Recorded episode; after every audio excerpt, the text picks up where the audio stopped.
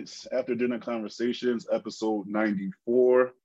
I'm excited to be back. We got the usual cast back here on the couch. We got Corey, we got Steven, I'm here, Mike, and we got a special guest today, one of my brothers, Tim Hurd. Uh, he's joining us today on the podcast. Tim, how you doing, bro? I'm good. Thanks for having me on. I appreciate you, fellas. No, definitely, no doubt, no doubt, no doubt. So today, I'm gonna start. We're gonna start off with asking Tim some questions similar to a uh, segment we did in one of our previous episodes with Laura when she had her on. She was a wonderful guest as well. And then we're gonna get into our usual segments of cocktail hour topic, table talk, plug and plug, and pass the aux. Now to start off, Tim, I definitely want to just let you give you space to introduce yourself, you know, state your background, you know, and just talk about like, you know, from your background, like what led you to this path towards your PhD journey. Absolutely. Um, so again, yeah, my name is Tim. I'm from Detroit, Michigan. Um, yeah, so I am currently living in Los Angeles. I guess a little bit about my background path. So, or what led me to like pursuing my PhD. So I went to Michigan State for undergrad.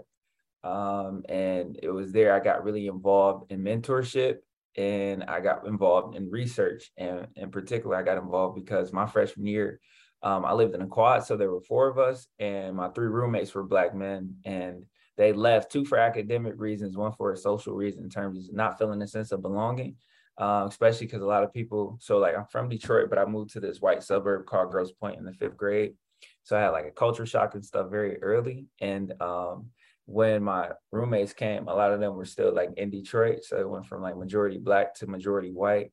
Um, and that can be a lot. That can be overwhelming for anybody just transitioning from one place where it's a dominant race uh, or ethnicity and you transition to another place and it's not the same. Um, so for me, I got into research because they were like, research says this, research says that. And I was like, well, I want to see the why the research had my friends, you know, leave the institution or whatever, because those were like my guys, my boys, and they were also black men.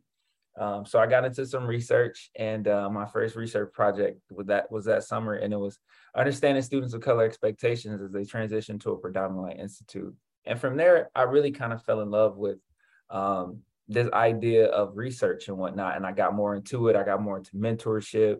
The people I interviewed for that thing ended up becoming my mentees. There were 12 of them. And my junior year, I started my mentoring organization. Um, it's called Rising Black Men for Black Men and the pipeline of support from Michigan State to the Greater Lansing community. Um, it's still running right now, um, but it was like my little baby, uh, my little project and stuff, and uh, put a lot of time and energy into it. But it really paid off in terms of just, you know, creating a positive space on campus for Black men to come together and you know be vulnerable, have conversation, um, support one another, uplift one another. And I really just took that energy. Um, I went to Penn uh, for my master's in Philly, but it was virtual, so I didn't get a chance to, you know, move there. Um, so I was still at home, uh, helping out my parents and whatnot, and uh, just living back at home, which was the first time I've been really back at home for so long in four and a half years. Um, and then after that, I finished that in uh, May of 20. I started that in May of 2020, finished in May of 2021. And then I started my PhD here at UCLA in September of 2021 last year. Um, and I've been here since, uh, and, and it's been phenomenal. So now, yeah, getting the PhD in higher education and organizational change. And um, I just finished my first year. So I hopefully I got three more years, finger crossed. That's how long my fellowship is. So that's how long I'm planning on doing. And after that, you know, seeing where the, you know, seeing where God takes me. Yes, sir. Amen to all of that. And so I wanted you to build on, build on a little bit on how your um, your experiences from your undergrad and how you got to mentorship. Like, how did that enhance your commitment to public service and more larger scale organizing that you've been a part of?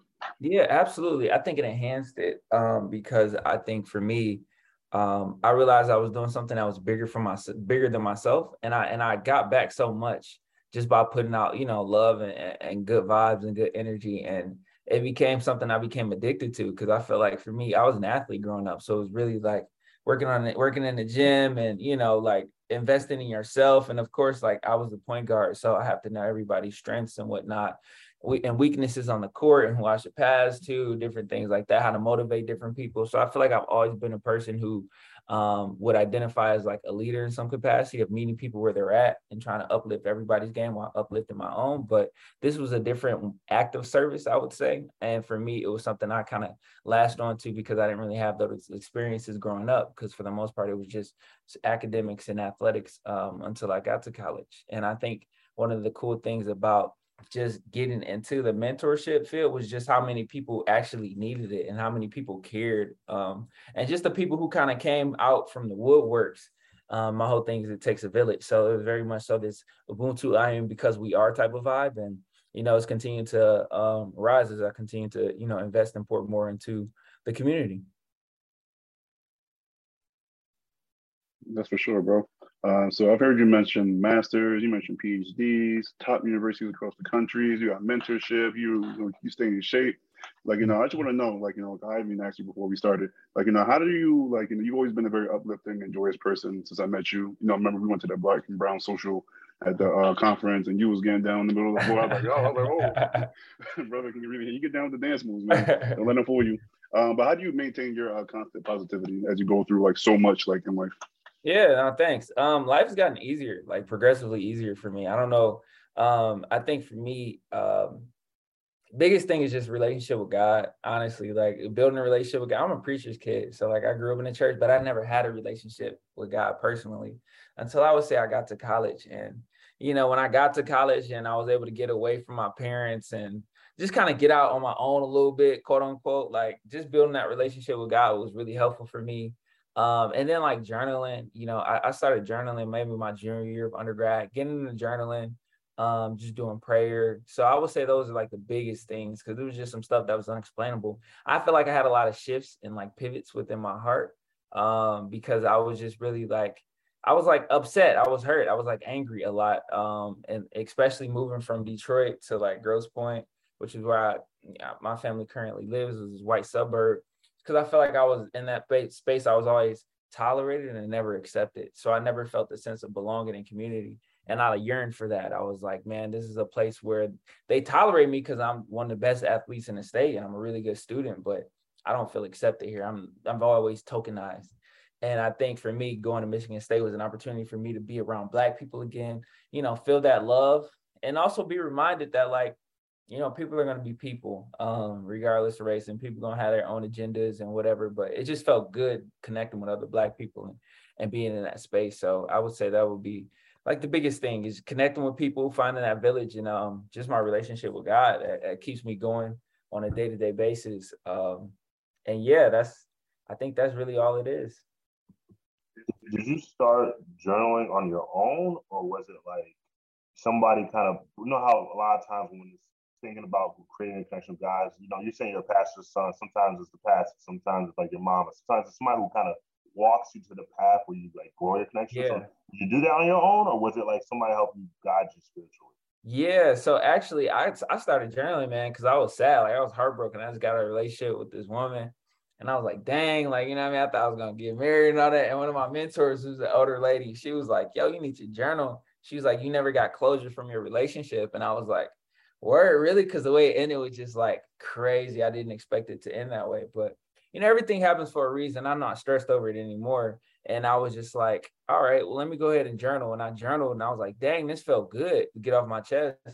And now, like almost 2,000 journal entries in later, I'm like, I'm still doing it, you know, every day. Um, and it's been enjoyable for me. So I think it's just one of those things where I'm able to really focus on emotional intelligence and like articulate my emotions and be really introspective. And I think that allows me to maintain my energy um, and and do uh, somebody said like shadow work and stuff, but like do the work that you might not see um, that's not visible. And for me, doing that work has been you know incredible um, and, and allow me to I feel like not just survive but thrive in all the places and really know and be comfortable and confident in myself so I can enter spaces and you know, fully be me without worrying about anything else because I have that confidence because I, I, put that time in for, within myself. So. Oh yeah, okay. No, that's interesting. That's interesting. You say something, Mike? Oh, yeah, I just had the uh, next question I was going to uh, transition to. Um, No, I just you mentioned journaling. You know, you mentioned staying, you know, going on your runs, and um, I just want to know if there's any other hobbies that keep you going outside of your professional academic life. Yeah, just just dancing. You know, like dancing all the time. Like I love dancing. Running is a huge thing for me. I'm gonna run after this actually. Um, and I've I've really gotten into cooking lately. Like I think for me, I used to make like uh, hot dogs and like pork and beans and stuff like that, and like just like real simple meals, and like that's what I was surviving off of for like years. And now I'm like, you know what? I'm 25 now. Like it's time to expand my palate. It's time to like really, you know, learn some of these ingredients and stuff. So like I'll invite some of my friends over and we'll cook together. You know what I mean? And like for the most part, like they know what they're doing. So I'll just sit, take notes. I'll also assist, you know, how I can or whatever. And yeah, I've been making some meals. So like I'm proud of myself for that. I know I'm gonna continue to build that out. Appreciate you, my brother. Uh yeah, I'm, I'm gonna continue to build that out and just, you know, see where that goes because I'm in a space of like, you know, just trying to be um I'm always I'm a like junkie for growth in a way. Like I'm always striving to, to improve in some some way. And for me right now, it's like, all right, let's do the cooking tip on top of other things. And I think it just makes life more enjoyable. I always feel I always feel fulfilled. I feel satisfied. So um this is the the the last thing to like, you know, satisfy me in that way of like, oh, I feel good. This is cool. And I can build on this. So that's dope. That's dope. You on the right podcast. Mike and Steven ain't tell you they used to run a five star restaurant basically when we was out That's old. Dude. I was gonna say Corey was running his whole kitchen with um, grilling with AB. I was about to say Corey could put you on to some YouTube channels. He's trying to. Oh yeah, I'll definitely put you on. I'll definitely send you some YouTube channels that have helped me a lot. Um, hey, the cooking no journey. Okay, for sure. I appreciate that. What's the best meal you learned how to make so far? Oh man, um, my last three meals have been really good.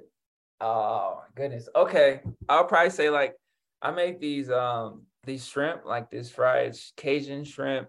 Um, and like the mix I got it from Trader Joe's, it was delicious, like Louisiana or something mix. Uh red beans and rice with hot sausage, uh cornbread, and some mixed medley greens. It was really good. Uh, if you look, if you if you get cornbread down, and you good, you good in my book. Yeah. Cornbread, he, he cornbread making a whole Southern dinner now. He getting talking about eating Franks and beans, bro. It's not no Franks and beans. No. you know what I'm saying? We trying to we trying to elevate. We trying to upgrade a little bit. That's what they eat in Detroit, bro. Like that's the type yeah. of like cuisine that you have out there.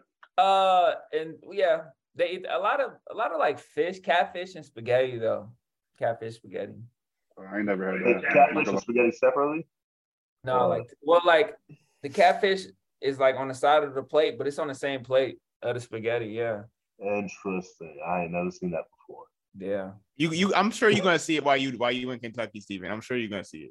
I, have seen a lot of catfish. I ain't seen a lot of spaghetti. oh man, but you know, thank you for your, your insightful and thoughtful answers, uh, Tim. You know, uh, definitely great to hear about your background, what you're into, like you know, what keeps you motivated. Um, just thank you for sharing all like you know all your the ways you've uh, changed and your growth. Like I know not a lot of people be comfortable like you know admitting that they had you know short-sighted parts of themselves or like you know uh, pitfalls or whichever. Um, and you're you being able to acknowledge that and then move forward from it is very powerful, bro. Okay, very sure. No, I appreciate that. Thanks for those affirmation. No, no problem at all. Uh, so now we're gonna go into our cocktail hour. You know, as always, audience knows we're gonna hit some uh, quick news points. You know, I try to find the biggest ones. So we're gonna start off with our Steven's favorite former president. Uh, I'm joking. This joke. Uh, Donald Trump. Uh, so he has Florida, his Mar-a-Lago. Um, what is it? It's a country club. Uh, he had the country club raided by the FBI. Um, so that's related to him when he left his presidency. He actually took highly classified documents to Mar-a-Lago, which is something you're not supposed to do. Um, and so now they've been investigating, um, just investigating. Like I think it, became a felony 2018 when actually Trump signed it into law. Um, so just your reactions and thoughts on that, because this is like for at least for American history, this is um there's never been this level of a criminal investigation towards a former president before. Um, so this is definitely becoming more of a um, I can't even say unprecedented. The last like six, five, six, seven years has been unprecedented in the United States politically, but you know, it's just definitely another chapter to this. so I just want to know what your thoughts are, just like you know, just quick reactions to it, what, what it was. Um, I definitely think it's a I mean, I'm not surprised. I think, like Mike said, right, classified documents shouldn't shouldn't be in the wrong hands, shouldn't be outside of certain places of protection. Um, I think in the past, you know, decade or so, just data and protection of data and classified documents has been a conversation that's been at an all-time high both you know uh, politically um, as well as just uh, publicly and socially. You know, how do we protect information? And so I'm I'm interested to see. You know, I'm sure you know this is not going to be this is probably the first of many in terms of getting back you know information and protecting information or at least you know not the only one. So i'm not i'm not really surprised at what happened. Yeah i'm not i'm not too surprised either to be honest. Uh just because of the rambunctious actions he's done over the last i think so we're at six years at this point right? We, we really had him as a politician slash president for the last six years. So i'm not surprised. Um at what why that happened that he had those documents also not surprised at the political outrage from congressional republicans on now calling the fbi corrupt and we need to get rid of the fbi you know they're the progressives or something have infiltrated like this whole it's, it's almost like a it's like a reoccurring pattern. Every time like a, a party doesn't like what like another branch of like the federal government, not really branch, but another component of the government does, it's like throw them away, this, that, and the third. It's like y'all are the people who have the power and responsibility to hold these places accountable. And yet you're the first ones complaining when they don't do something you like. It's it's always very interesting. But you know, Trump has walked himself into a hole that he only digs deeper. And unfortunately, though, you know, he still is afloat because there are a lot of a lot of people. People don't talk about this. A lot of people who still support him as a, a presidential candidate, as a person, as a politician. Um, and so don't be surprised if he's not arrested by 2024, I think. You don't be surprised if you see a, a bid in the election. So uh, it's going to be a lot in, in, in store. I actually think they're trying to race, not really race, but like I think that there's a, like a little bit of um urgency to before that because they only got like one more year, yeah, because 2023, like after like July is when people start announcing the grand run for presidency. Is he able to make that announcement? It's gonna be it's gonna be very chaotic, like you know, and because every investigation after that is gonna be very like you know politically centered and just and third. So it could be a lot. It could be a lot. And then we then yeah, trying to come back to. I I don't know what there's even say about that. Let's move on. All right, uh, so our next topic, the Breakfast Club. The Breakfast Club is, as Angelique Angela Yee, excuse me, tweeted out yesterday she will be leaving the Breakfast Club to start her own, I think her own on on air show. Um, and I think she's joining, or not she, but the Breakfast Club is joining a list of shows that are splitting up and canceling, such as the Joe Budden podcast, uh, Mero, um, just a whole bunch of shows that's been on for like the past like decade that we kind of become accustomed to. Um, just want to know what y'all think about this trend. You think this like, you know, all do these shows just have like timeline, you know, just time was up. You know, we guys got stale. Like, you know, people always want to get got the itch to try new things. You know, just what are your thoughts on these like these established shows who like make a lot of money, have cultural hits, but you know, they still end up falling out in the end. Either way, Corey, that's your go. Why is that my go? Um, go I was literally waiting for I was literally waiting for Steven's remarks. Um no, I mean, I think I think it's it's definitely interesting. You know, I think back to to shows like 106 & Park. That was probably you know the first for for our generation to to see, or our you know generation, so to speak, in terms of late 90s uh, babies to see you know the different hosts, and then ultimately the cancel cancellation of that show to the Breakfast Club, you know, now splitting. I think that's been, you know, especially for folks that live in uh, Power 105 markets, you know, that could hear that show pretty consistently. That's been a, a, huge thing to wake up to every morning, you know, on the way to school, all that type of stuff. Um, it's, it's been a powerhouse in the culture but I mean, I think like like Mike said, I think there's so many different platforms, right? We talk, you know, 10, even five years ago, right? Podcasting wasn't what it was today. You know, the ease of access to be on a show, right? We have things like Revolt TV, you know, Netflix is, is doing specials with folks and things like that, and all these other streaming platforms. So the media industry as a whole is completely changed, right? Radio looks a lot different. Um, all that stuff looks a lot different. You know, now it's more about clips and segments than it is about, you know, 50 minute interviews or an hour long interviews, right? So we're seeing just a different, a different time. So I'm not surprised things are changing. Um, I do, you know, I still like the, you know, multi-person format of shows, right? Like the, you know, three solid interviewees, you know, type of thing, as opposed to a dude and, and sidekicks or, you know, a big host and a sidekick. I, I like the three people being able to bring different mindsets, different perspectives, ask different questions of people, because I think that's how you get the most out of the conversation, right? I mean, at some point, if you have one person, you could pretty much anticipate what the conversation is going to be because, you know, that's the only perspective that you're getting. So I hope that as people transition off and start their own things, it becomes something where it's similar to the Breakfast Club in concept, right? It's not, you know, the Joe Budden podcast where yes, he has co-hosts, but it's the Joe Budden podcast, you know, for lack of a better term. And so I hope that we can we can keep formats of it as as we change media platforms. But I'm not surprised because I think media is changing, the game is changing, you know, so to speak. And, and I'm not surprised that people want to go out on their own and start their own things. Yeah, if you have a good audience, and it's not that hard to get your get your platform going. You know, she already has. Um, well, Angelique, as she she already has like the well, people she's well known. Because she's already she's already had lip lip service industry. for a while. Yep, lip, exactly, lip service exactly. for a while as well. Sometimes better off doing your own thing. Sometimes it is. You any any thoughts on this, Tim, or just keep pushing? Oh yeah, for sure. I thought um, I don't know why I thought this was just for y'all fellas, but yeah. No, no, no, no, no. Okay, no doubt. Um, yeah, I feel like so everything runs its course. Um, so I feel like with the Breakfast Club, they had a really good run over ten years. A minute, I remember the first one I think I heard was like with Ray J when he was wilding out, like way back in the day. Uh, because I think he really helped save them uh at some point.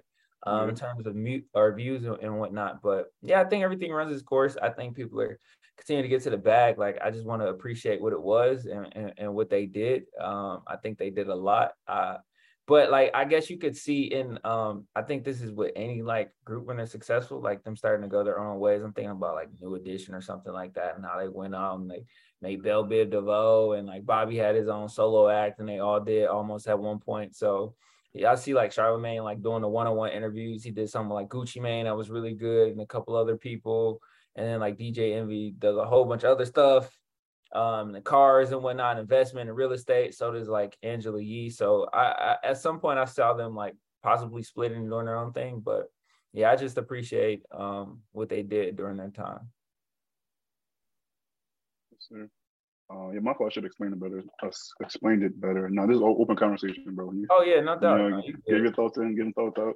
Uh, you know, we just go with the flow here. It's very casual. Um, uh, before I'm like, damn, maybe I shouldn't pick the politics question. Maybe you wasn't trying to, you wasn't trying to touch on that before. Oh no, no, you move. I had stuff to say, but you good. You good. That's all good. Um, so getting into our main topic today. Today we are talking about the modern black leader. Uh, why did I pick this topic? Because we have a group of black leaders right here. We're very modern. We're young. You know, we're aspiring. Um, we're early career, but you know, we definitely have our higher higher plateaus and mountaintops that we want to reach uh, in terms of our own industries. And so I definitely just want to have like a discussion that's um, not too in depth, but just more so like you know, as our experience so far in life, like you know, all these knows our background. These heard Tim's uh, thorough background, like you know, just want to have just kind of just meta conversation, like you know, what as in today, this moment, through all the life, not life, but all the societal issues that we've been through so far, like you know, I feel like sometimes you don't often take time to stop, reflect, and be like, okay, like has leadership changed? Has you know has being a black leader changed because society has changed so much around us? So uh, just definitely have a few questions for you brothers that I want to get into. Um, to start off, though, I think for audience and just for us too, you know, I always like to define things ahead of time. Uh, so I just want to know, just in your own words, like you know, how would you define leadership? In as small as long as possible, you know, whatever, whatever I want to put out there. I think I think for me personally, it's funny because I'm I'm in a, a, leadership core right now, you know, with my job, and one of the things I read a paper, I think published by Harvard Business, and it's losing me right now. I hate when I start blanking when serious topics start coming sometimes, but one of the key qualities they had on that paper was strategic thinking. Right, it was something every great CEO, like C-suite officer and leader needed was some level of strategic thinking, be able to think long term, understand why they're thinking the way they do, why they're trying to push things in that direction. And I think it's very important for a leader to have vision. Um, you, you, you're essentially guiding folks into a direction. You're guiding kids, you're guiding people, just all, all types of people. And personally, I feel when a leader lacks vision, they lack the ability to truly, you know, push people to become better of themselves or improve the lives of others.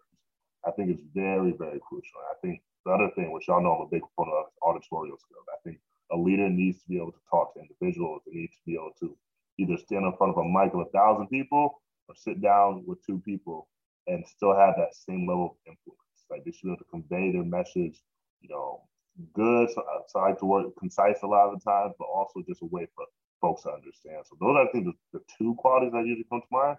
I think it helps a lot in terms of building other qualities when it comes to leading. Mm-hmm. I like that. Yeah, yeah. I think for me, when I think about leadership, uh, kind of going off of Stephen, what you said, I think leaders are able to like adapt to their environment, but also not lose the impact or power of their delivery or what they're trying to um trying to discuss or get through or pass.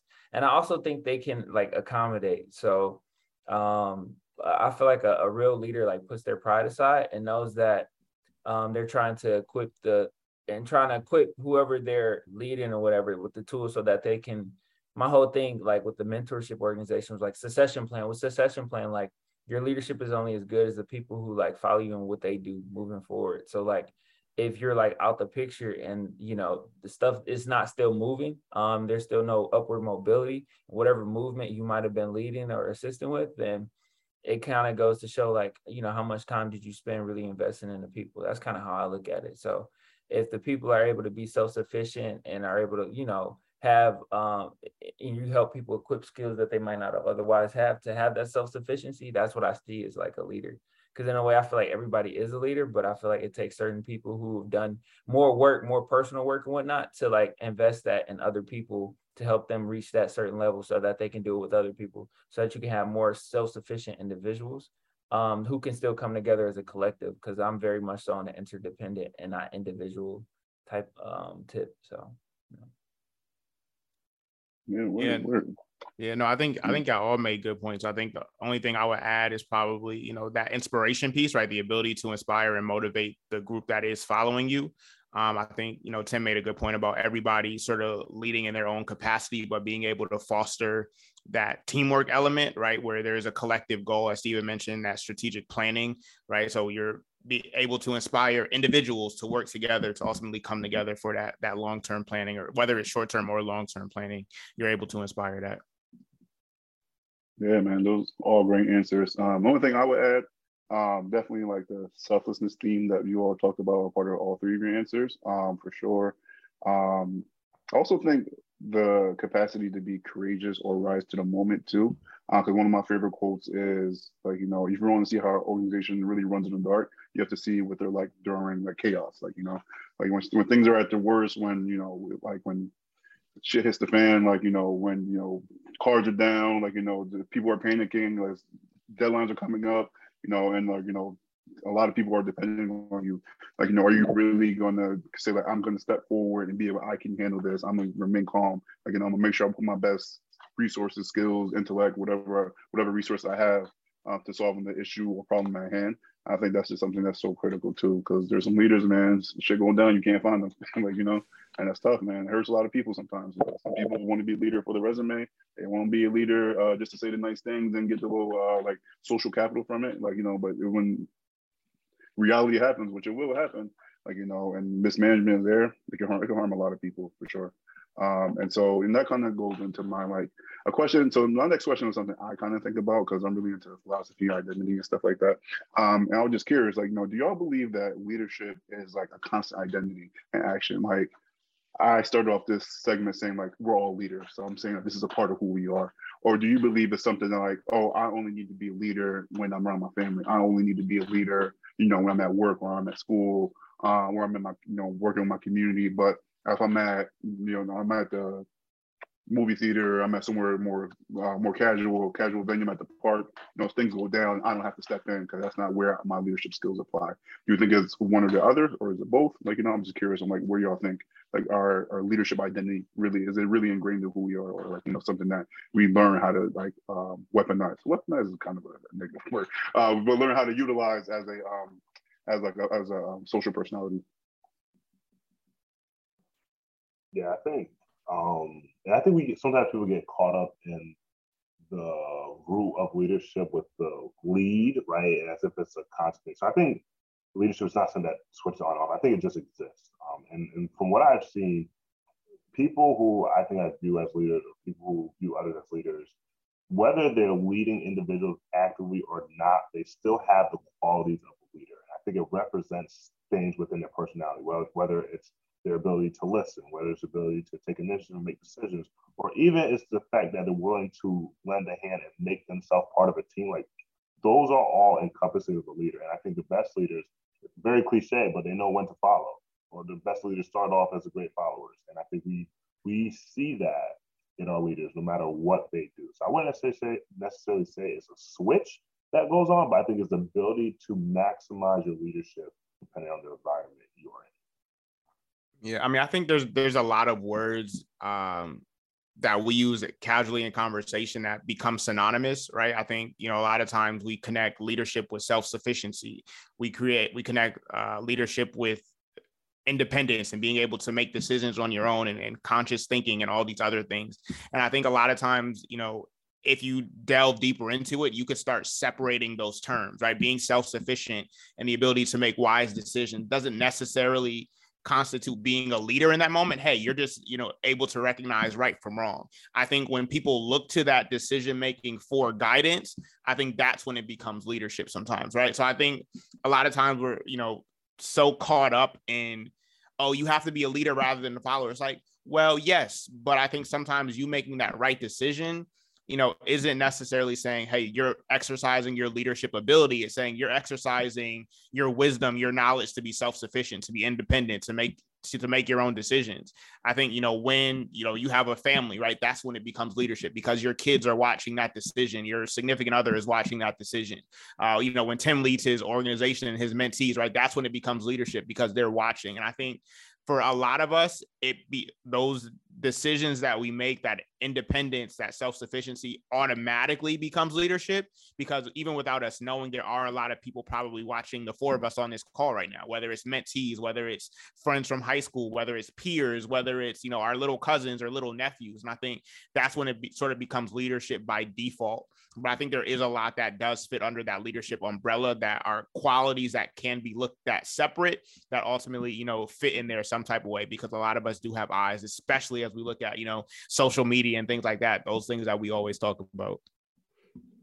I think for me, as I kind of get older, one of the things in terms of leadership that pops up is like I always think like a leader needs to like always speak and like always assert themselves and you know always like when it got quiet and stuff like that to be like the first person to have a response. And I think for me, that's kind of something that was like embedded in me, especially in undergrad. It's 50,000 people. You're trying to find your way. You're trying to, you know, like find your lane and, and what that might look like. So it's like, dang, how do I like show somebody else up? Or how do I like, uh, you know, compete with them to be the best and show that, you know, I got it and stuff. And for me, like that was one of the things that I used to kind of help drive me. Like, I want to be better than this person, I want to be better than that person. But I think at a certain point, maybe like my sophomore year or like going into my sophomore year, I was like, you know what, I I want to be the best Tim that I can be. Because my parents always like, I don't care about this other person. I don't care what this person's doing, what that person's doing. I want you to make sure that you can be the best person you can be. And I think being introspective in that regard allowed me to realize like, yo, I don't always have to speak up and, you know, say the most enlightening things and stuff. I was putting too much pressure on myself. I feel like I feel like leadership should come naturally, but leadership comes through, I think, observation hence like following, seeing what other people are doing, seeing some of the styles of like, oh, I like this piece of them.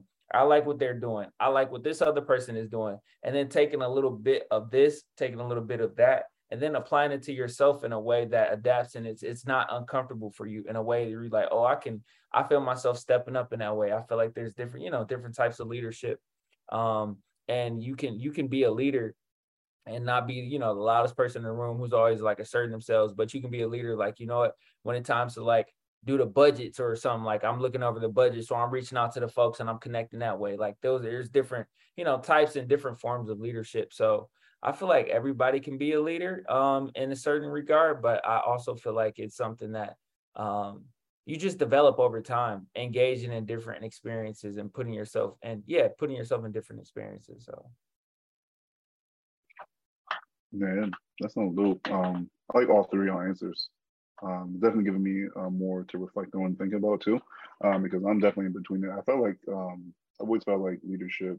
Well, when I project on like what ideal leadership like should look like, and should be Um, I always felt like it should be like more of like an ethical set of principles that you follow too. Um, something that you kind of adhere to regardless of circumstance. And I've been trying to like not be so rigorous and like thinking like that. Um, because like I've been putting that pressure on myself too. Like no matter where I'm at, like if I see something, I need to like say something. If I, you know, if something's wrong or I perceive like some type of, you know, injustice or something, like you know, I should be someone that at least not you have to lead. I have to lead the help, like train, but I should be someone that contributes something to that because I believe in like you know believe in um, my own personal like ways of people how people should be um, not suffering as much and so on and so forth. Um, but I'm still like I'm just so back and forth on like you know is this like who I am? Is this something? Is this is this something that I'm trying to be, or like you know, is this something that I have to create? Is something I have to keep refining? Uh, is it a skill set? Is it like uh, a part of my identity? Um, it's just interesting. Um, but I think it's something that I definitely incorporated into myself as I've gotten older. A lot of experiences in um, colleges have helped me, and, and also um, some things around Austin that I do too. Um, it has helped me a lot with um, pushing forward the idea that like you know sometimes you just have to be there. Sometimes you just have to be present. And then that sometimes all you need to be is to show up contribute you know volunteer do the small work just as much as you want to do like the heavy work down the line and make all the decisions and stuff like that too. Um no but thank y'all for sure because like yeah, i got more more ways to figure out my own identity problems around leadership. But y'all touched on uh, pressures, pressures. I think a couple y'all mentioned pressures too. So I just want to ask, like, as you know, we're young, we're like, you know, 24, 25, 26, or no, 25, 26. And like, you know, we we are in our own leadership roles within our own like organizations. You know, we do a lot of work. All, all four of us, uh, we do all we all do a lot of things all the time. Um, and so I just want to know, like, you know, how do you all handle those pressures of being a leader? Um, because we know leadership is lonely, and you know, sometimes it can ask a lot out of you, uh, emotionally, mentally, sometimes physically, depending on what you're doing too. Like, you know, so how do y'all really navigate? Like, dang, like a lot of people are depending on me. I get either this work done or so on and so forth. So with me right now, where I'm at, um, I I haven't felt any pressure since I, I honestly feel like I've been on vacation since I've been in Los Angeles. Like I didn't really feel pressure back in Michigan either, though, because I think it was really aligned with my purpose and I feel like it was work I needed to do. So I didn't feel pressure. I felt healing um, in a lot of the work that I was doing, and a lot of the stuff that mm. I was mm. engaged in. I was like, yo, this is healing me. And I didn't expect it to. And I think in it, me leaning more into it, um, because I, growing up in a white space, I had become comfortable being uncomfortable. I had become comfortable with people just staring at me all the time. Like I was just like, you know, just like an alien or something like like I had to become comfortable with that. And I realized when I got to, you know, Michigan State, especially when I got around the black men and stuff, I didn't need to be, I didn't, I didn't have to accept that anymore. Um, and that was very healing for me um, because I was in this role of leadership, but I was also learning from so many other people. You know, my mentee is a mutual thing. It wasn't just like, oh, like you're learning from me, I'm telling you this and that. Like we were learning from each other. And I think for me right now, I just learned for so many different types. I reach out to all types of people and just pick their minds and whatnot. And that really helps me when I might be in a situation, especially people in positions that I want to like strive to be in at some point, because they give me feedback and they can read me like, yo, I remember when I was here and this is how I was feeling. I was like, dang, I can resonate with that. I might have been feeling the same way or a little bit different, but kind of like in the same area. And I think just being able to have like a Rolodex, a memory of like other people and their experiences and i kind of think on that when i'm going through certain situations that really helps me along with my own experiences because life is the best teacher and i think about my own experiences and how i got here and some of the things i overcame and that really helps me just on a day to day in terms of Mike, what you said about even showing up and being present. Like times where I don't want to show up and be present. I think about the times I did show up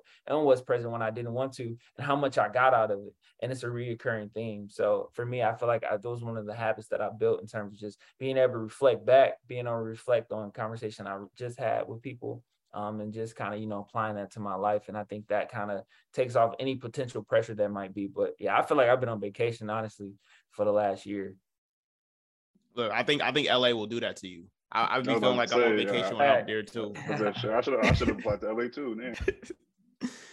um, no, but I think I think Tim brings up some good points in terms of being able to align with your passion. I think for me, the pressure is less about things that I'm currently doing, but more about feeling like I'm not doing enough and always looking for that next thing to do. Right. And so I think it's pressure saying, hey, you know, the impact that I'm making isn't big enough, right? I, I, should be doing something bigger. I should, you know, be able to to multiply the work that I'm doing, or you know, how can I be more efficient to to reach more people, or whatever the case is. And I think, you know, we've talked about this before on the pod, uh, time management and being present in the moment and saying, hey, what I'm doing is enough, right? You know, this mentee that I have, it might just be one, but it's a it's enough, right? This is what you could fit in. This is enough um, and being able to really take value in the things that you do day to day.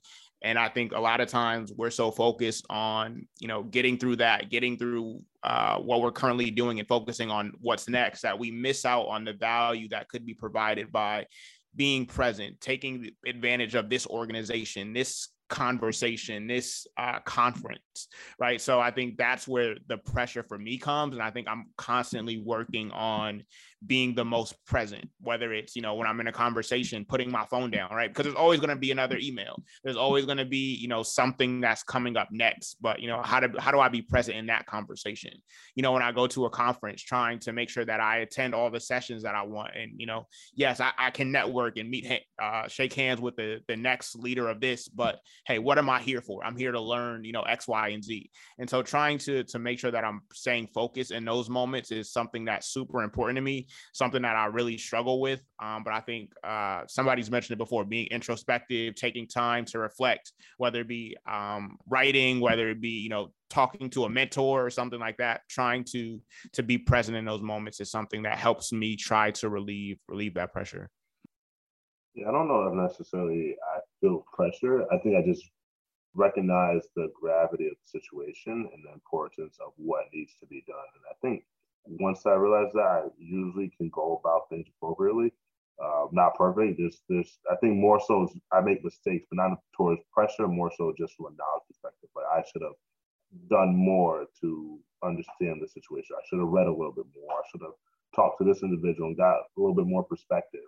And those are the type of things that I think I run into, not necessarily more of the pressure thing. I feel like the pressure, I, I haven't I mean, like you said, we're 25, 26. You know, I think we've all in some capacity been in leadership um, roles. We've been in situational individuals where we had to lead, but I don't think I've necessarily seen it to a point where there is an immense amount of pressure that you know I need to like handle per se. I think I'm still working towards. That's the goal, right? I want I want all the responsibilities and all the pressure at some point, but I'm still working to get to that point. I'm just getting a little bit more each time. Yeah, for sure.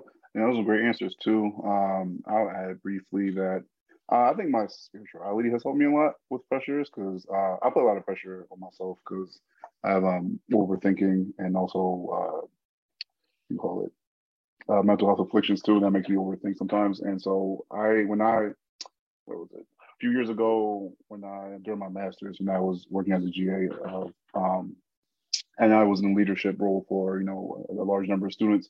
I would, I think that I used to put so much pressure on myself, like day in day out, that I did not make a mistake in front of my the students. I was like um I had authority over because I didn't want to. It's not like I wanted to paint a picture of perfection, but I don't. I don't think I wanted to fail them at all in any capacity.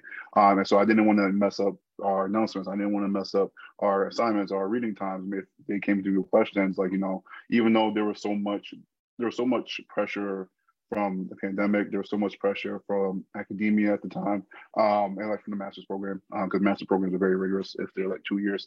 Um, and so I just like I was losing myself a lot in the thought process of like, damn, like if I'm am I even built for this? Like, this seemed like just so much for me. Like, I'm I I felt like I didn't have a lot of control over like what was going on.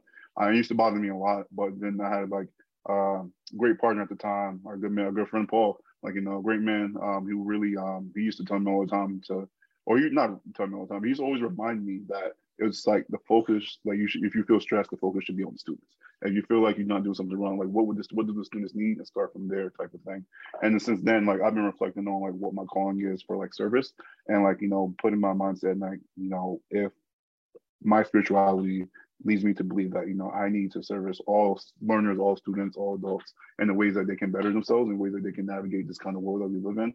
Um, and I think it helps me it helps me like clean my clean.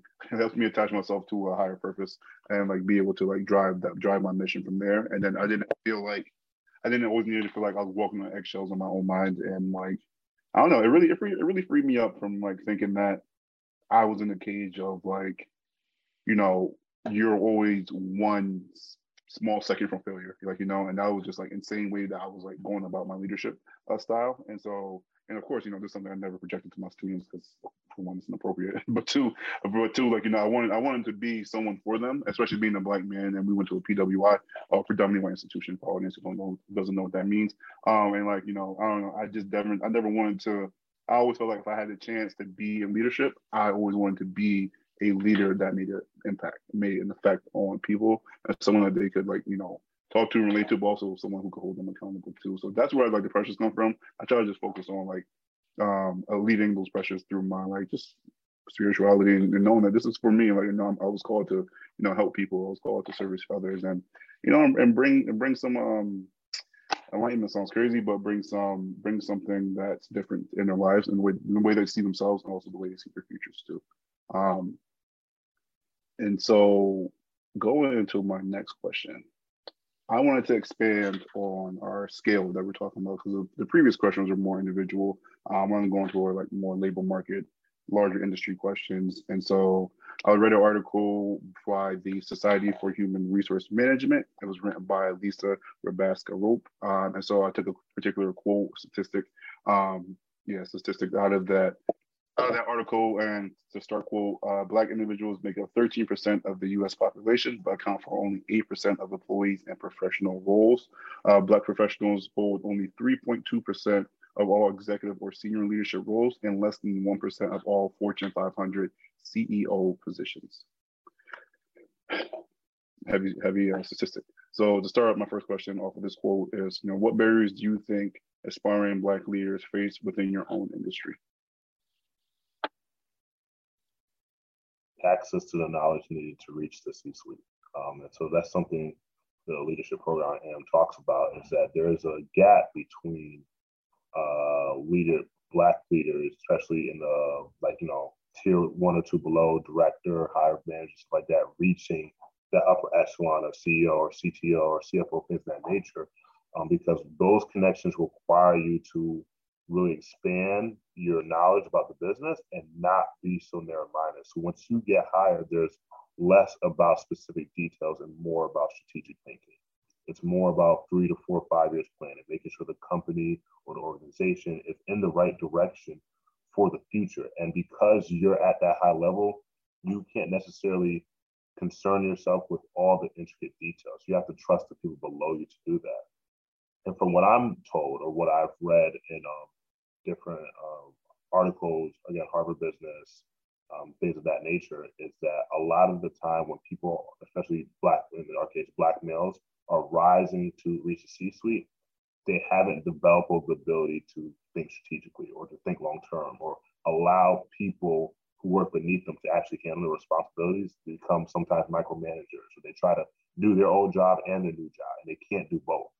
And so not only do they not get to that position because they don't have sometimes the skills, they also don't do well because they're not really taught how to kind of like separate those type of things. Naturally, of course, you know, racial inequities, things that play into a role in these statistics very obviously. Um, but some of the more business side of things get left behind. It's kind of up to organizations. It's kind of up to, you know, you know, I'd say but like some of these white folks in these in areas to be willing to give those people the blueprint of how they do their role. And that's not always people aren't always teaching you how to do your role because of the fear of replacement and things of that nature. Yeah, I think Stephen touched on some good points there. I think I would add to that that mentorship, right? I think so. We talked about the access. I think you know that mentorship is important. I think a lot of times we fail to realize how early on in folks' careers that they're sort of tapped for leadership right? I think it's it starts pretty early, right? People recognize potential and sort of take you under under their wing and say, "Hey, I'm going to give you the blueprint." I'm like Stephen was just mentioning, I'm going to give you the guide. I'm going to bring you around so and so. We're going to go to this retreat and this conference, and I'm going to show you show you the way to do that. That happens early on, right? And so it's it's um it's important to to be able to be in those spaces, to be in those conversations where you could find somebody that's taking you under their wing that is currently a CTO or in line to be a CTO or CFO or CIO or something of, the, of that magnitude. And you can and they can mentor you um, whether it be you know within your organization whether it be in your industry right they can bring you under their wing and show you the steps because i think Stephen mentioned it again there's so much that happens away from your day-to-day task right? If you're if you're getting bogged down in an excel formula you're not thinking the way a cto or a cio should think right? If you're getting sort of bogged down in you know that one nitty-gritty like particular step you're that's not how that's not how that thinking works. But i think a lot of times you know we're always taught to do the best at what you're currently doing. And i think it, sometimes it's hard to do that fully and still think about you know the future think about five years think about you know 10 years 15 years which a lot of our counterparts are able to think about for whatever reason whether it be training whether it be you know programs that they were in mentors that they've had there's a different thought process that goes into that um I think, you know, sometimes there's a longevity piece, right? I think, you know, it, it takes time to get there. And sometimes, you know, a lot of time, I think this might be less of a, uh, identity thing. This might be um, in terms of like racial identity. This might be more of a generational thing, right? But we think more, you know, it's supposed to be quick. It's supposed to be five years Why I'm not a boss yet. You know, uh, three years Why I'm not a boss yet.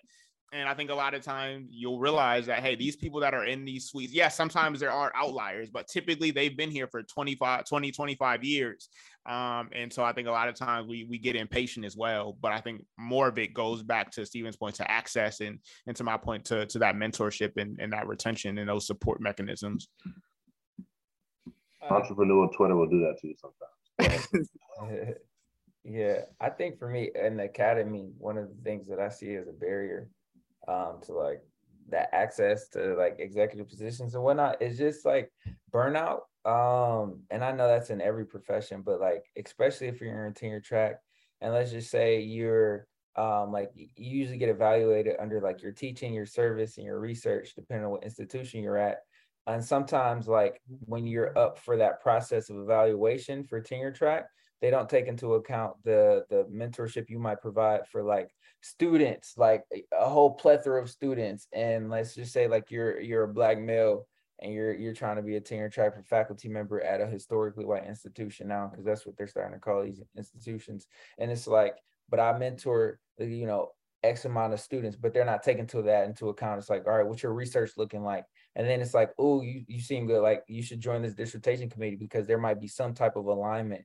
So like just pouring so much because Corey, kind of what you talked about, like this idea of like you have potential. So it's like, oh, like let's go ahead and tap you for everything. But there's also this sense of burnout. And I think also people in the academy see opportunity outside. Um, it's like I'm not gonna stay here if I'm gonna be going through because like I'm on academic Twitter. I had to because of some like blogs and stuff I put out, and like a lot of times it's like really depressing. Like I'm a very happy and exciting person, so for me, I'm like I need to get off of this. It doesn't bring my spirits down, but it's like we're not having the same experience. You know what I mean? Like I can't relate to be honest. Like I know it's tough and whatnot, but like some of the stuff y'all going through, like I'm not about to go through this. Like I'm not about to put myself in that type of situation. So let me go ahead and do what I need to do so that I can have opportunities elsewhere. And I think people, especially people who are around my age and you know in these programs and stuff, and around our age, they're like, yo, like let me look at other ways because you know exposure is expansion and we have access to social media we have access to linkedin we have access to all these other platforms where we can go and like network and engage with people who might be in different fields but there might be some type of alignment. And you know i can go and make more money in this position than staying here and doing tenure track so i think there's this class between like traditional of like oh you need to like suffer and go through the work just like we did. And it's like no we don't have to do that anymore you know there's other ways. That doesn't mean we don't have to put the time and energy and effort in but we don't have to go through the same thing. So you kind of get this clash sometimes between more traditional thinking and more progressive i would say thinking of like you know we need to take this into account when we're doing our evaluations for um you know tenure and looking at your your your cv your curriculum vitae and seeing what that says and whatnot. So i think that's like one of the biggest things. Um but i also think that uh having that community and that mentorship is really helpful. Like for me, I have a community mentorship. My advisor is a black male who's doing like a lot of dope work right now, and just being under his wing and other people like that has been really helpful in terms of showing me a path that's um uh different than a, what a lot of people are talking about in terms of you know their own experience of how tough and whatnot it is. So that's been helpful. Yeah, you're definitely speaking to the choir, bro. Because I feel like since I've been in like college, undergrad, masters, whichever, um, I've known quite a few uh, professors of color um, that that I've been mentored by or had good relations with, and not many of them were having good times. I can tell you that much. And like I forgot what the phrase was. I think it was called other mothering or something like that. But when you're like, especially you're like, I've seen it specifically with like black professors, like they feel like they have to mentor all the black students, or no, like do as much as they can for other black students. Um, if, if even even if it's um, excuse me, even if it's taking on a much larger mentoring role, or whether it's formal or informal. Um, and then I've also heard that there there are sometimes biases in how their students might rate them through their the um you know the end of semester surveys for their teaching and they get they get you know they really get evaluated by that at the end of the year. And sometimes they feel like they get more harsher more harsher reviews by students and sometimes more harsher interpretations by the whichever administration whoever uh, reviews that uh, type of stuff too. So yeah man it's it's definitely something else. Um but I had, a, I had a quick question. So do y'all believe that y'all believe it's an an innate responsibility for black professionals to mentor up and coming black um, employees?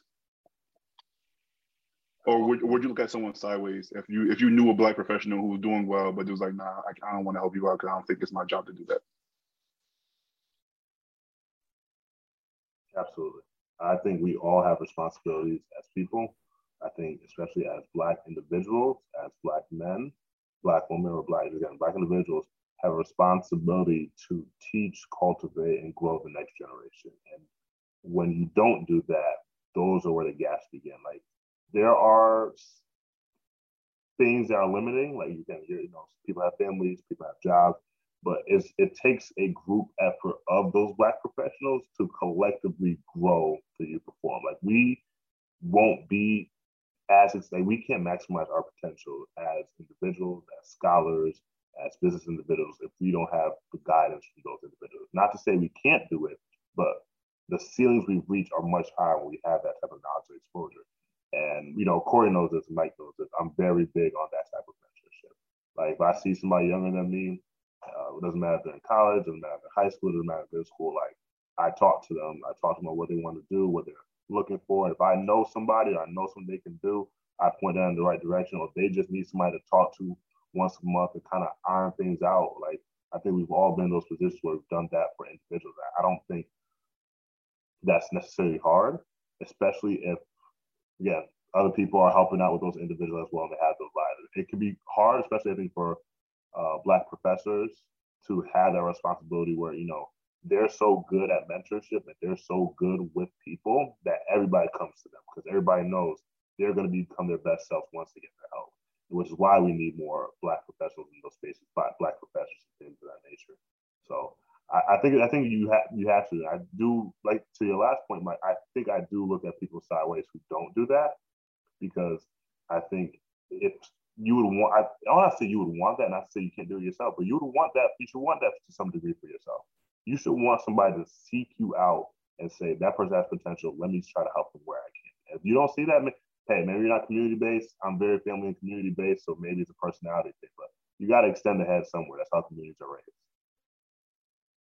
Yeah, I mean, there's there's not much for me to echo there. I think Stephen mentioned most of it. I think the one thing that I would say is I think that mentorship, uh, again, people going to do what they want to do, right? But I think for me, I think that mentorship is especially important as it comes to avoiding mistakes that were already made and providing tribal knowledge right? I think there's you know yes we could provide technical training right? Stephen could go and provide you know computer science specific related support and all that type of stuff but I think a lot of times what's more valuable from Stephen is, or just anybody in general, is hey, this is a mistake that I made along the way. This is how you could avoid it.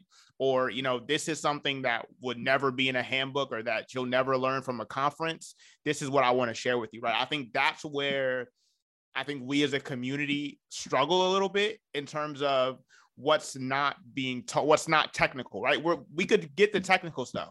We could outperform because we've always been taught to be twice as good anyway. So when it comes to the technical, we're, we're gonna we're gonna figure it out. But it's that soft skills. It's the stuff that happens, you know, on the golf courses that we're missing out on, right? Those conversations, the stuff that's happening, you know, that's been happening for generations at, you know, the retreats and the the boat houses and stuff like that. That's the information that we're missing, and that's I think where the mentorship comes because that that older lady or older man that's at the job that's the person that's seen they've been through it they've seen it whether you know they've been to every function or not they've seen more than you have. And they can provide a lot of those gaps that you know a younger person like oh i don't need to know that. I know i know the book stuff. Nobody cares about the book stuff. It's only going to get you to to this ceiling. There's a ceiling with that. And i think that's the ceiling that we got pushed through.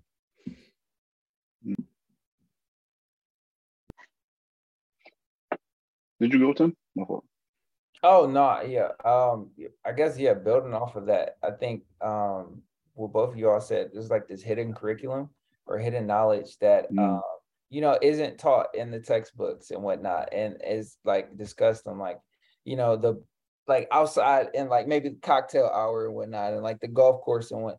And I think kind of uh, Stephen, what you said in terms of like looking at somebody sideways, I would as well, just because I feel like it doesn't it doesn't hurt you to show another person love. I think that's also rooted in my faith of just wanting to like show show love and treat people how I want to be treated, just like on some like real like human kindness one-on-one type thing of like, yo, just treat other people how you want to be treated. And like, you know, the idea of karma, everything goes back around.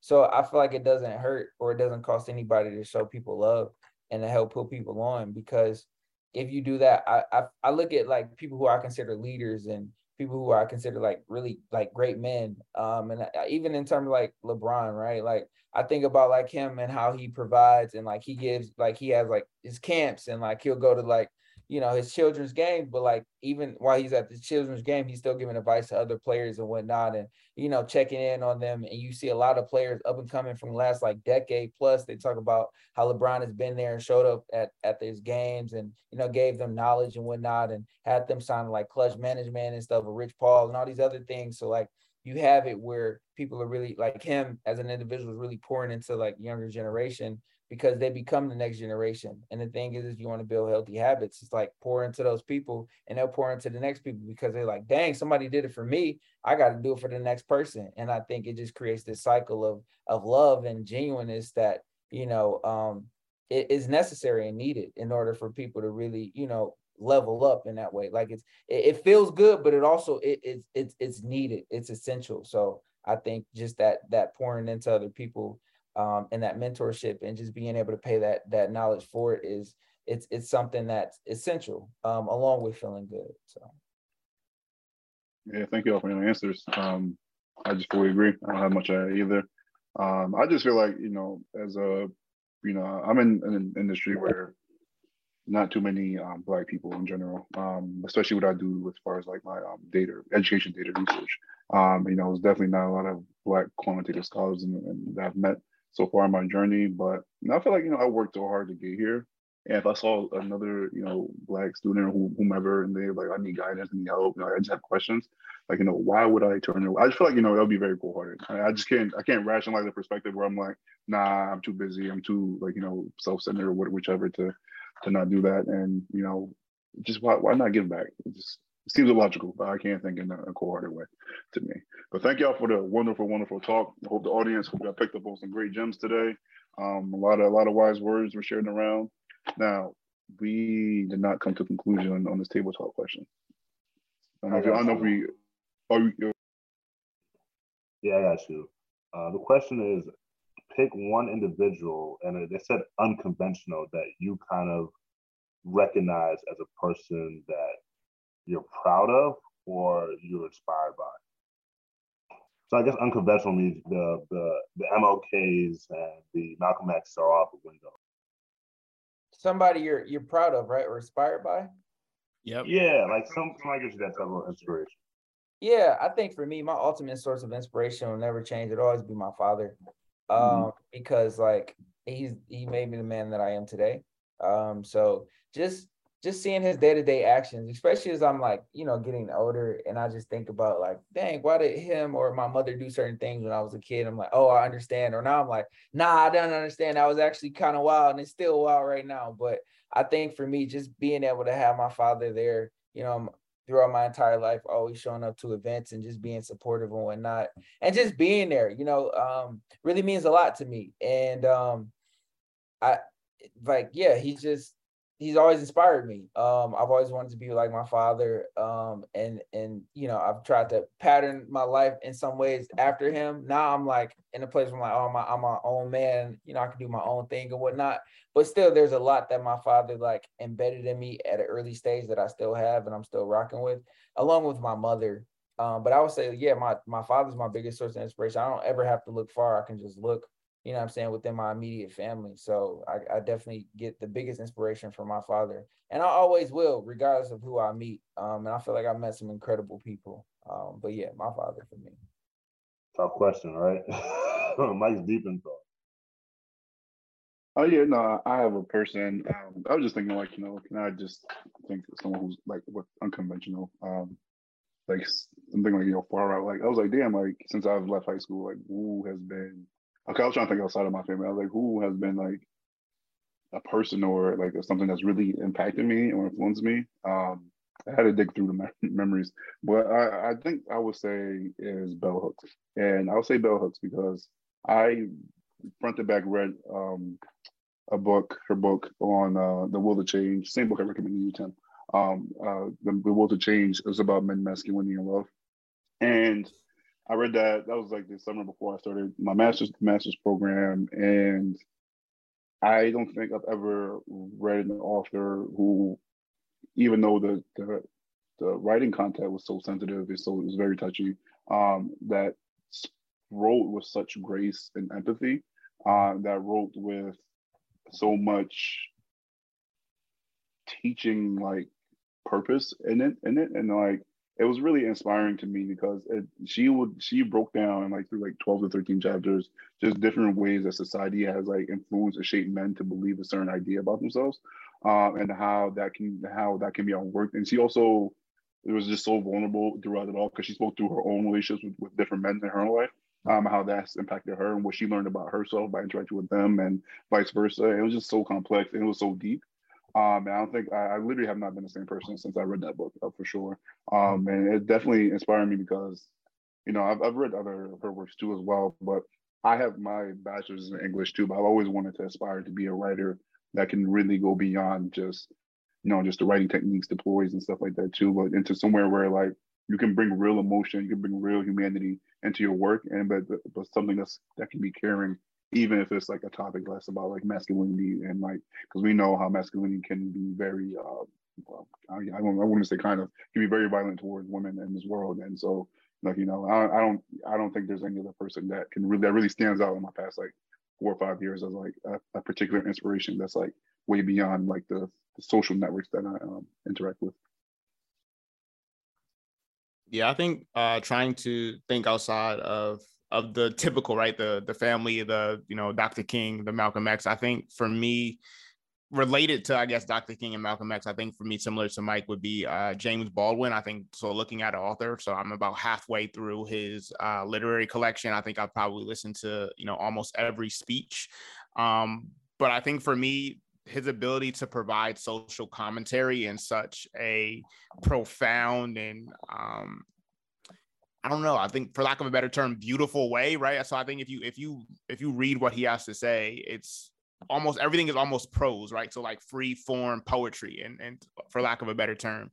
So the books are you know telling a story of a time that for most people you know would would be painful to think about and you're there almost sort of um, and for folks that know me know that I'm super interested in history, right? And I think you know that history is very cyclical and it provides so much guidance for what we do day to day. But you know, being able to to read his words, hear his speeches, you're you're present in his moment. You understand what's happening, what's taking place, and I think it, it's so inspirational to see that you could be present and you could sort of be so introspective at the same time. And so I think going back to what I mentioned earlier in the pod, being able to be present, right? I think his writing sort of helped me realize the importance of recognizing your surroundings. You can be a leader and make an impact the, the way that I'm reading his books years after his passing and, you know, not be the main person, right? You know, he was there with Dr. King and he was there with, with Malcolm and he talks about it in his writings, but he's not the face, but he was still, still able to lead it in some way, shape or form. So being able to do that and also, you know, as an orator, be inspired by, you know, his speeches, I think they're powerful without being, you know, there he's not overly loud, right? He's he's he's there and you and you listen and, and you have reason to listen. So I think, you know, he's truly made an impact um, you know, without ever having met him. And I think that's probably one of the more powerful impacts you could have, having not met a person, but still feel like they've had an impact on, on your journey in some way. So Bro, I did not know you was doing that. I love James Baldwin, bro. What the heck? Bro, I have not talked about this before. Now I'm tight. What the the power of being the witness, man. I read that. Read my, I, he was my favorite when I was like doing my English degree. I was like, man, what a he's like he's like, you know, I'm not um, I'm not like you say, he's not the face, he's not the action the person, he's not gonna give the speeches, but there's a lot of power in being able to observe and write down what reality is in nature and what what's right right or wrong. Man, that's a great example, bro. We got we gonna talk more about that. That got me tight. I'm screaming. Um, so yeah, we have we all have inspirations going across the people. I I'm going with a trifecta because I can't choose one of them because they all kind of have like an equal, I guess, influence in the way I see myself. So I'm I'm very success driven, and um and so one of the books I read, the first book I think I read I actually enjoyed in high school freshman year was The Pact. So Sampson Davis, George Jenkins, and Ramit Ramit Rameck Hunt, um, three men from New Jersey who grew up in the hood and later became doctors. Uh, I think I just look at that for inspiration, not necessarily not necessarily because it's like a rags to riches story, but I think there's a level of willpower that they have and a willingness to kind of beat the odds, beat the racial odds, beat the socioeconomic odds, beat the odds just of people saying they couldn't do what they were able to do. And I think I'm inspired by that because it kind of reminds me that I need to push myself to be the best I can be, and I shouldn't let anything stop me. Um, so the three Ds, y'all already know discipline, dedication, determination. That's like that's been my driving force since I think the last decade now. Because I read that book in late 2011, early 2012. So I think you know that always serves as inspiration as me. I've watched some of their. They're also you know motivational speakers. I've seen some of their YouTube clips and things of that nature. So I mean, I, I think you know going non-conventional per se, like you wouldn't just know this person walking around the street or whatever. But I, I think they're really cool, and I, I like them a lot for that. That was a great table talk, man. Thank you for the last minute question. Um, shout out to the um, individual who submitted that question too as well. Uh, so now we're gonna go into our plug a plug, and this week we got a plug saying right here in front of us, Tim Herd, brother. I know you got a lot of uh, you know a lot of different works in consulting and other um, organizations. I want to give you the space to promote yourself and I'll give you the platform to talk about all the good things you're a part of and things that people can potentially join you in. Yeah, no doubt. I appreciate that. Um, so trying to think. Yeah. Uh right now I'm getting more into consulting, building that out. I'm like being in LA, like a creative consultant. So um basically what that looks like is I mean it, it's different capacities. So like program evaluation, like program development, a lot of that work. Um, I was working with, well, I'm still working like North Carolina State around e-mentorship. I started that in 2019. Um, and it was continuing to renew my contract, basically a pipeline of support from um, North Carolina State to the greater Raleigh uh, community um, and recruit students to get an e-mentoring. So program development or eval- evaluation program development. Um, I was working with Selena Gomez here um, at a new company, Wondermind, and it was focused on destigmatizing mental health. So I did that for a few months. And it was just an opportunity to kind of uh, blog a little bit, journal, offer advice, write reports and whatnot. So getting more involved in consulting um, I have a website uh, where I do blog, love feedback. Um, I guess that's a way to continue to engage with people is timjherd.com. So T-I-M-J-H-E-R-D.com. And I have some of my blog, um, some of my writings up there that I've done thus far. Um, always open to feedback. And um, yeah, I, I guess that would be the biggest thing in terms of just like engagement with audience, engagement with people here um interested for interested in terms of like consulting opportunities and stuff for sure hit me up um around program evaluation program management and development Um, and then I also like help facilitate workshops around like DEI type stuff. So uh, been doing that a little bit, um, campus climate survey. So I would say that's kind of the area. And I have a couple other projects that I'm working on here and there, but um, all that stuff, yeah, is just on my website. So if people are interested and want to check it out, feel free to hit hit it up. Um, give me some feedback about the outline, the layout, and whatnot. And you know, I'm always here just for conversation. So, so that'd be the biggest thing. Yes, Thank dope. you, bro. That's dope. Yep. Thanks. Thank like you. That. Thank you. All right, Steven, take us away, man. This is your segment. Past thoughts.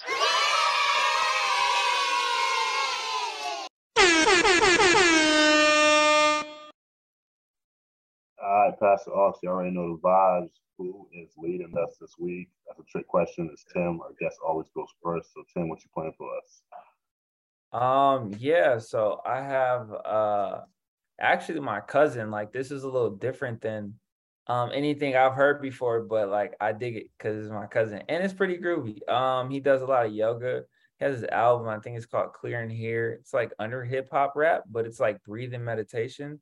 So um, I uh, share with Mike one of the the breathing meditations. It's like uh, maybe like three minutes or something like that, and it just talks about like focusing on your breaths, uh, being mindful of where you're at, embracing where you're at, um, and just opportunities to really uh, ground yourself and be present uh, with like a cool little hip hop beat in the back. So um, yeah, that's that's what I got for y'all.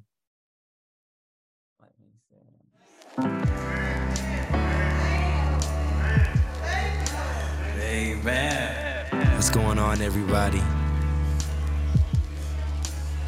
Today we're gonna get into our toolbox. So Pleased to be able to welcome and try on a few different types of breath. First breath, let's start by exhaling the breath out with a push. It almost sounds like the air is being deflated from a tire. SH sound. Mm-hmm. Yeah. Use this breath to just rid yourself of any old stale air. Yeah.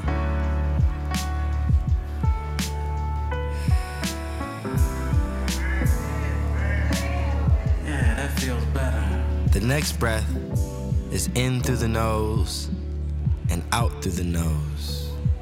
Ujjayi breath. Sounds like a snore. Sounds like an ocean sound. In and out.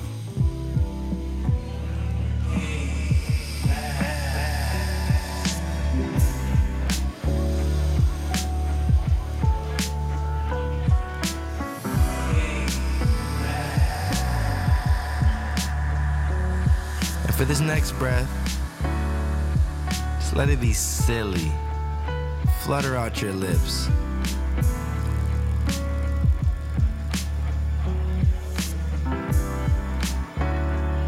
Use this breath to relax the jaw.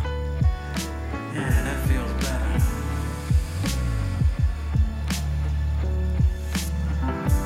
In your wheelhouse, you have many different breaths, many different styles to tap into. Have a happy journey.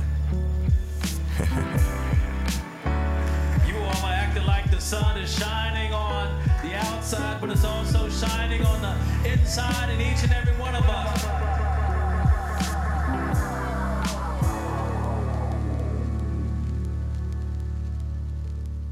That was nice. I can see. I see what you're talking about. Not necessarily hip hop, but more yeah, like inspirational breathing. Yeah, that's dope. Yeah, yeah it was a great it was a great fusion. I like I like that a lot too. Yeah, appreciate that. Thank you, thank you. All right, who's leading up? Who's leading up? Um, I could go next. Oh, you got it. Oh yeah, I'll go next. Um, so my song is uh "The Highs and the Lows" by Chance the Rapper featuring Joey Badass.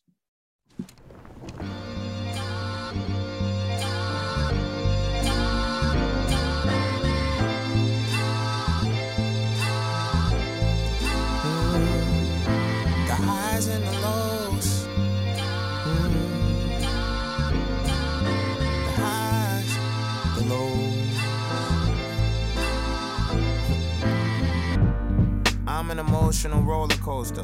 With high so high, I could put bowl bowl on a poster. But when the bread get low, like four loaves in a toaster, or the shoulders can get cold as ten toes in Nova Scotia. Some days I hold a grudge, some days I holy ghost her. Some days I just ghost her. Some days I'm supposed to. The crib feel like a gunfight, but them strollers, that's the holster.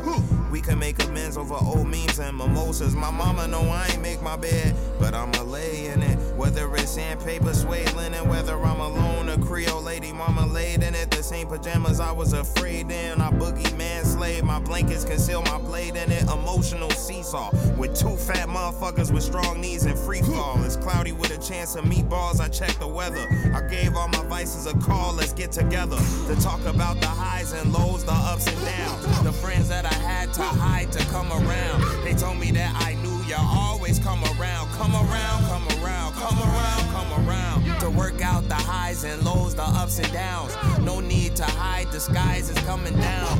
Go and get high, I promise you're coming down, coming down, coming down, coming down, coming down. Keep your eyes on the road.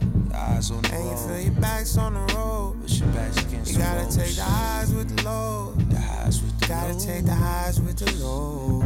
You're lost and you're running out of hope. Running out of Looking for the best way to cope. for the best way Cause to know we all been there before. We all been there. Gotta take the highs with the lows. I was feeling lifeless, I had to cut my vices. Now the feeling that I feel is priceless. And the spirit want me to be righteous. But I know I might just relapse, get sucked in these devices. Got so used to feedback, I couldn't tell what mine is. Sometimes all the outside noise just really blinds us. Beware, believe none of what you see and half of what you hear. The best things in life on the opposite side of fear. I swear I see it clear like after the storm. Still, you can't stop the rain like the loose end song. My word is born like James, yo, I couldn't complain. Cause even when I did, niggas really couldn't feel my pain. That's the type of shit that drive a nigga insane. Wanna be numb, now your thumb back, flicking the flame. Back to square one, trying to overcome what you became. Like they was right, I guess you never gonna change. I When guess it's you hard to never keep your eyes on the road. Your eyes on You the start to feel your back on the road. Your back against You the gotta road. take the highs with the lows. Eyes with the You gotta take the highs with the lows. So that was Chance the Rapper, featuring featuring Joey Badass, uh, the highs and the lows. Um, I got to get back in my music bag. I mean, I feel like for the last couple episodes, I've been scrambling when it come to uh to pass the aux. So I gotta get back here. At least keep at least keep track of what I listen to during the week. I've been slacking. Interesting. And Mike, this is the person that said they'd be winning. Crazy. Well, first of all, I still I still be winning on the scramble, which which says even more about what y'all be doing. Now, but oh, hold on. While we in music, I do got to give a huge shout out um to my guy Blast. Yeah, I know I rock with Blast heavy. Um, I was able to go to the to the Before You Go tour last night. So huge shout out to Blast and to Buddy, which is crazy because he wasn't on the first leg of the tour, and I wasn't expecting him. And y'all know I really rock with Super Ghetto. So uh, shout out to those dudes. Hopefully, um, a successful and and uh good rest of y'all tour. Did. Shout out to them. That's dope. I gotta get. In, I gotta listen to more bites. I like that. I went back and listened to that album we talked about a couple weeks ago. Yeah, he has a couple of joints on there that I like. All right, I will go next. Um, my song is so I came across this song on Twitter. Uh, one of my friends tweeted about it. Shout out to them. And I added the song to my library. It says R and B slash soul, but there's a lot. Uh, a lot. There's a considerable amount of jazz influence inside. Um, so if you get a chance, check it out. The album's called Tunnel Vision. It's by Ruben J- Reuben James, and my song is called Closer. Yeah.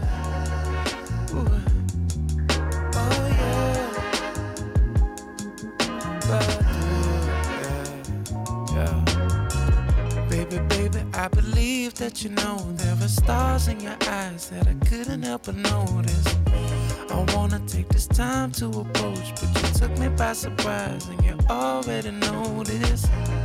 So won't you throw me up a sign? My heart is on the line. I need you to be mine. And I just want you here with me. So baby, if you please. You want to come closer, closer to me. Cause I got everything you want. I got everything you need. Oh, ooh. I hate to be the one to tell you, baby. The only one to save me. I've been thinking lately. That I've been waiting here for the taking. So go ahead and make me. I just wanna taste it. You got me down on my knees. I travel overseas to give you what you need. And I just want you here with me.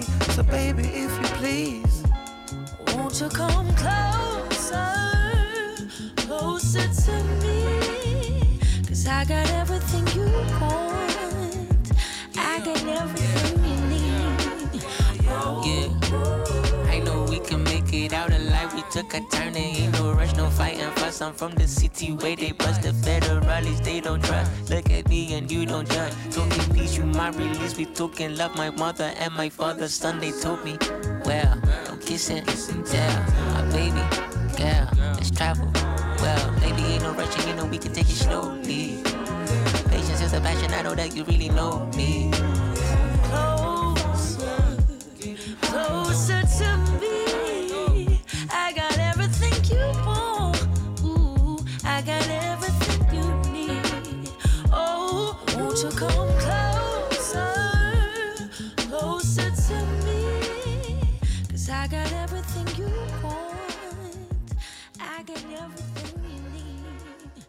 Gentlemen, again, that is Closer featuring Sophie Faith, Jay Prince, and the and cartoons. That's two R's for cartoons.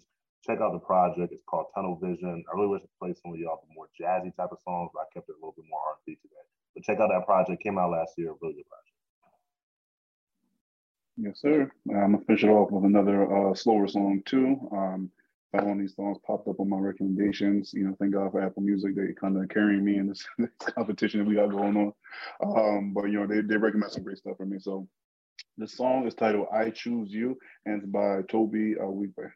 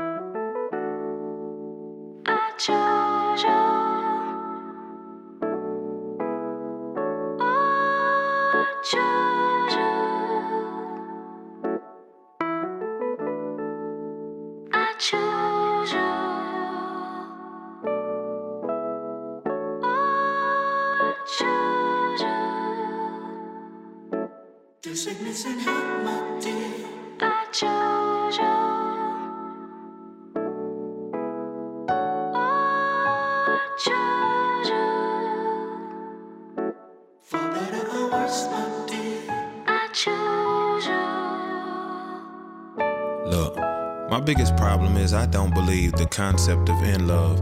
In college, I was with Whitney. When she kissed me, I felt then the heavens had descended upon me so strongly. I was wrong, B. She came from the big apple, wrong tree. I kinda sometimes feel like that was God perfecting me. I got with fat and low key, she changed the trajectory of my vision. Supernatural circumcision from selfish ways, I'm on a mission. But to be alive, I said I never felt this way, I have before. But this love thing just ain't no grab and go, you have to pull. Everything inside, I pray it don't hit the flow, simple as that. This just ain't rap, this ain't fictional. They may doubt it medicinal and make love seem conditional, but it ain't though. Hell, really? It's perfection. Even if it's like Anthony Hamilton's and come through in sections. The lesson, better yet, the blessing is the fact that it's the choice perception. In the wrong direction has the power to destroy your essence. Check your reflection, make sure that it's cool. For your protection, learn yourself before you learn in school. That you inadequate, truthfully, I'm an advocate for these savages chasing these objects that be inanimate. I wish that I could give them something way more tangible. It's hard to get your gift from God when both your hands is full. With all your pettiness, acting Ed, Ed, and Eddie-ish. Lack of umbrellas always make raindrops fall down the heaviest. Look, stand under something and hopefully it'll help you understand that everybody black on the inside like Folgers cans. Keep your composure, be careful how you approach a man. Pigs can't smell the odor, us like to know they grosser than most people. But ain't no one picture perfect on each. Again, that was I Choose You by Tobe Nwigwe. And yeah, that's Pastor Ox. Once again, thank my good brother Tim Herd for joining the podcast today. It was more than a pleasure to have you. We had a great conversation, great insights all around. Having me, I appreciate y'all. Yeah, for sure, man. For sure, man. Let us know if you ever want to come back, man. You're always welcome. No doubt, yeah. And Um, y'all said you're on y'all 90 or something podcast, man. That's dope. Shouts out to y'all for 95. 95. 95. Shouts out to y'all for doing this. Thank you, know, thank like, you. This is, this is incredible. I love, you know, seeing black men come together and you know engage in dialogue and just be open and you know be vulnerable, but also be fly. You know what I'm saying? Just show the whole essence of you know being black and you know being dope and you know this is really dope. So I, I hope that this continues to go for a long time. We appreciate that definitely. Appreciate that for sure. Uh, Audience, you know the you know the deal. Please engage with us. Like, comment, subscribe. So as you like us, so as you hate us, give your opinions. You know we want to see it at all. Uh, make sure you keep up with us at AD Convos on IG. Right now is at AD Convos um, on Instagram. And y'all stay safe. Peace. Talking about a bad vision. We on a mission to spread the word of our people. See us as equals. It's time step aside. We on a sequel. You can catch us at 5 p.m. every Sunday. Tell us stories about the culture. Do art and sculpture. Recording every Friday. So hear it our way. No need to catch a flight away. Stay tuned for us. Hey. on it after conversations. We wanted it conversations.